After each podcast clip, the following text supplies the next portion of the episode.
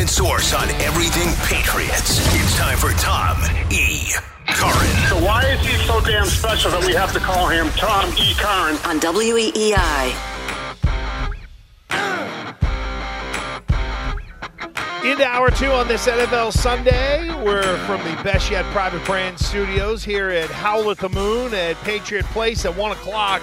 It'll be Mike Vrabel and the Tennessee Titans rolling into Gillette Stadium to take on the New England Patriots. Joining us now on the Harbor One hotline, it is our friend Tommy Curran of NBC Sports Boston to break it all down. And Tommy, I, I know that last weekend, in terms of the results on the field, there were a lot of things that turned up Patriots. We hear that A.J. Brown is out for this game, put on IR for a couple of weeks for the Tennessee Titans. You know, at what point, Tommy, do we look at this and say, well, this is the NFL and the Patriots are just catching breaks? Like, there is the, boy, the Patriots have been really fortunate. And then you look around the league and see that everybody is getting hurt across the NFL and teams have been altered. Yeah. Um, so are you saying are they getting lucky and that's why they're Well- seven and four? Or I'm yeah, not- no, Tommy. I guess is is this luck in that everything is going the Patriots' way, or is this just this the is this just now the way the league is and everybody deals Oh, with injuries and the Patriots just aren't getting lucky? It's you know just the way of the league now. I think it's a byproduct of you know how well conditioned you are, but there's obviously an immense amount of luck. Look, the main reason the Patriots won the Super Bowl in 2018 is because nobody was on IR except for Jeremy Hill, Ja'Whaun Bentley, and somebody else whose name Isaiah Wynn. That's it. Three guys. That's all. They had high they had clean injury reports through the playoffs. That is a major reason why they didn't win Super Bowls in, say, for instance, 2011 with Gronkowski and his ankle. Or so it's it's ever thus: who's injured, who's not, who's available, who isn't. And when you center a team around a running back like Derrick Henry, inevitably, as we've seen here in New England, your running backs are going to get hurt sometimes. James White's out, IR player, who has great value to the team.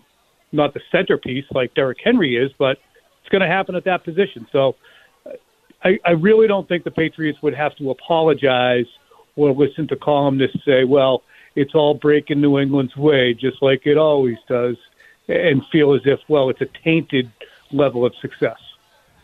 Tom, the way I look at it, I always tell my kids who play football, it's the nature of the beast, right? Guys are going to get mm-hmm. hurt, and, and that's just the way it is. I think it's more about how you build your football team. And when you look at the way the this Patriots football team is built, I think the one place where you can withstand injuries and still be successful is if you're built with a good defense, right? And I think mm-hmm. that's when you mm-hmm. look at this Patriots team. And I've, I've said the you know the captain of the ship, whoever whoever you want to call it, the driver of the school bus is their defense, and that allows you some room for maybe losing a guy here or there. Would you Yeah, agree I with mean, that? Yes, because for this team, the way it's constructed, if Trent Brown goes back down again, or if they have retreating, ex- you know, returns from Isaiah Wynn again, or guys along that offensive line, then you're back to seeing Mac Jones get whacked around a bit. And I think teams are going to bring more and more pressure on him, especially the Falcons did in their last game, where he seemed a little bit rushed at times and made some quick decisions that maybe weren't awesome. So if the Patriots suffer offensive line injuries or Matt Judon goes down, well, that's the same. If the Patriots lose Matt Judon, it's the same thing as the Titans losing Derrick Henry. And you got to knock on wood because you don't wish anything to happen to anyone at any time. But that that's the level of importance that he brings to the entire defense. He's making up, I think, guys, for the absence of Stephon Gilmore. You can let Stephon Gilmore go, and by the way, they're going to ramp up his his level of uh, participation today. The guy's week twelve. The guy still isn't playing full. Um, but Matt Judon is the replacement for Stephon Gilmore. So, Tom, do you think this is the coldest game Mac Jones has ever played in in his life? right now, I says it's 34 degrees. Says it feels like 28 degrees. So, that, one, do you think it's the coldest game he's ever played in? And two, second part question: um, How do you think he'll do when the weather starts becoming crappy? I would have to assume it's got to be in his top three. A Right? and B. I would say At it's number least. one. He's from Jacksonville, so he He- never played a cold weather down there. gets skilly. Alabama, I don't know. Where they Alabama really doesn't leave the SEC and play any place Right. else. There's no big, so there's no cold out, outdoor games because all their big games, SEC championships, are in domes. Yeah, so Right. probably the coldest. I didn't want to Yeah. walk out on the flank, guys. I don't want to make some declaration. No, no, no, no. But we're all we Yeah, all we- think that it's it's it's this is this is new territory for him. Oh, So. I'm curious what you think. I saw some pictures of him. You guys, you know, me. during the week. You guys tell me about the quarterbacks that you played with who were from cold weather cities. You were in Seattle in the early 2000s, late 19s. So, did you have a cold weather quarterback? No, I think Um, I think he's I think he's different, right? I can see uh, uh, guys going growing up in California, playing in college Mm-hmm. in you know you know Michigan or in Colorado, where listen, you have no choice to deal with it, as opposed to a guy that grew up in Florida, went to school in the SEC, suddenly is in the in the Northeast with the next you know six games being the most important, all going to be cold as hell. I don't think it's awful. I don't. I mean, So no adjustment issue around, with him. No adjustment issue with think- him. I don't think it'll be an issue. No, I really don't. Okay. I, I just, glove, no glove. I, I hope he goes no gloves. See, I think Tom, I, I agree with you. I think it's not about the because I always think that people coming from warm weather places, it's easier for them to play in cold weather places because all you got to do is layer up. Vice versa. When Talking from a guy that's from no, no, here. yeah, but but I'd rather be from a playing in the heat. You can't. There's nothing you can do. You can't continue to take layers off. Now, the one thing I will say is, how does he handle the wind and throwing the football in that type of weather? Cold, you could just let, layer up if there's no wind, and you'll still be good to go. Well, that's the thing. You know, he's got big hands relative to the, to the draft class, but he's a guy who throws with touch, and he's a guy who throws with anticipation. And I think we would all agree that he has what I would say is probably a, an NFL arm that fits in about the 50th percentile. It's pretty average in terms of velocity. So he's not going to be throwing wind cutters out there. That'll be interesting to watch as to how it impacts his accuracy and the choice of throws that he makes in this kind of weather. Tommy Curran of NBC Sports Boston here with us on NFL Sunday. So the questionable list is Christian Barmore, Trent Brown, Jake Bailey with a right knee. Believe it or not, you can't lose that guy. Anyway, Ja'Whaun Bentley, Nick Folk, Damien Harris, Hunter Henry, Dont'a Hightower, Jonnu Smith, Rhamondre Stevenson. All of these guys are questionable, Tommy. Are there one or two guys that you worry about more on this list than the others? Against this Titans team today, when the Titans list has so many outs and questionables and fully unavailables because they're on IR, not really, not on that list. I mean, we've we've already heard that you know Stevenson, Harris um, are both expected to play. Barmore too, I believe. So I just don't think it's going to register today. You know, they've had ten days off. Those guys are listed, but I'm not sure that they're in unbelievable states of disrepair.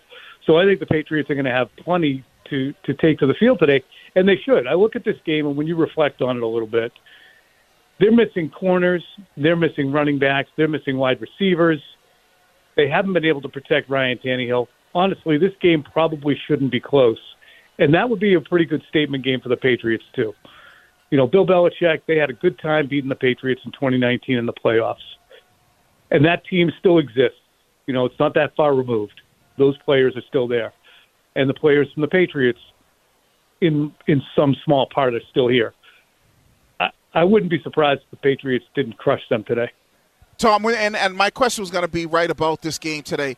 And when you look at this game, and who would have thought we'd be sitting here? I don't even know what week this is, talking about the importance of the, the importance of it's that. Well, yeah, I still don't know what week that is, right?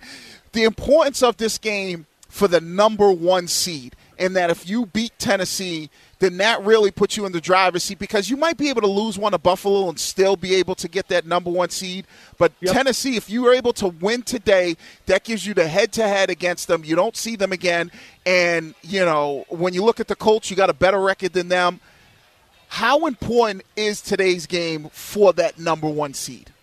I'd hate to say it's vital, but like you said, it's important because they're ahead of the Patriots too, record-wise. So you have to Yeah. drop them into the tie to have that take advantage to take advantage of it. One thing the Patriots have going for them is they have a five and one conference record. They're the only team among the contenders that has only one loss within the conference. That came in the opener against Miami. So they've won five straight conference games. That is one of the tiebreakers that would fit in. Obviously, head to head comes in earlier. But if the Jets and Bills, excuse me, if the Patriots and Bills split, for instance, and they end up with identical records, then I think it goes to division record, um, and then maybe conference record. I'd have to double check my tiebreakers, but that conference record is is really important. So these games against the Bills, the Titans, the Colts, and the Bills again. This is this is the season right here. And even if they haven't had their bye, at least they got the ten day break and they got the bye after the Buffalo game. So you'd rather it be earlier than later. But if you're into a key stretch and you're going to get two extended breaks, that's pretty good. Okay, Tom E. Curran. Um, I know that th- this is to me the, the most intriguing uh, coach matchup in the league.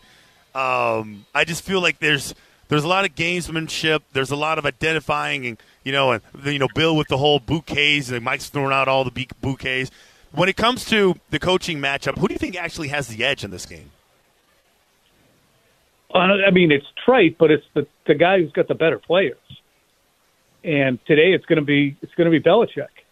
Um, I think that maybe, and here's an interesting observation about the Belichick against his former play, former coaches. They don't have a body of work that Belichick can refer to to assume what they're going to do. They have a body of work from what they know Belichick will do. So whether it's Eric Mangini or Matt Patricia or Josh McDaniels or Mike Vrabel, you can almost understand. Okay, they're unknown quantities on the sidelines. That's why they're sometimes able to surprise Belichick. I think Vrabel's a known quantity at this point. Um, he is fearless in the way that he coaches against Belichick. He's not going to pee down his leg. He has grown up under Belichick's wing, but I, I still think you have to look at and say the guy who's won six Super Bowls and coached in twelve or thirteen of them has got the edge. Tommy, we're going to get into this a little bit later on. I know there's been some talk, not as much in recent years, maybe, in terms of Bill Belichick. When is he going to hang it up? Is the guy best equipped to replace Bill Belichick when he does walk away, coaching against him on the other sideline this afternoon? Boy, in what I mean, no, I think I think the Mayo is probably the most well equipped personally, and that doesn't have to do with the X's and O's. It has to do with the attributes that you could find in a guy, and that is what does he bring as a leader? And Vrabel has that too. What does he have as a businessman and the acumen that he can show there? Time in the Patriots system in terms of learning it. You know, Vrabel's been 13 years removed now. So I think an in-house candidate would probably probably be preferable. When we get into this conversation, I hear a lot of Bill O'Brien. I hear a lot of, um, you know, McDaniels, which makes sense, and Vrabel. But to me, I think the Mayo satisfies so many of the things that you're looking for. And he Tommy? can be a head coach. Yeah, go ahead. No, I was going to say I was just about to wrap it up because I know we got to go, and I know you got to go as well, there, friendo. Tommy Curran of NBC Sports Boston on the Harbor One Hotline. Thank you, Tommy.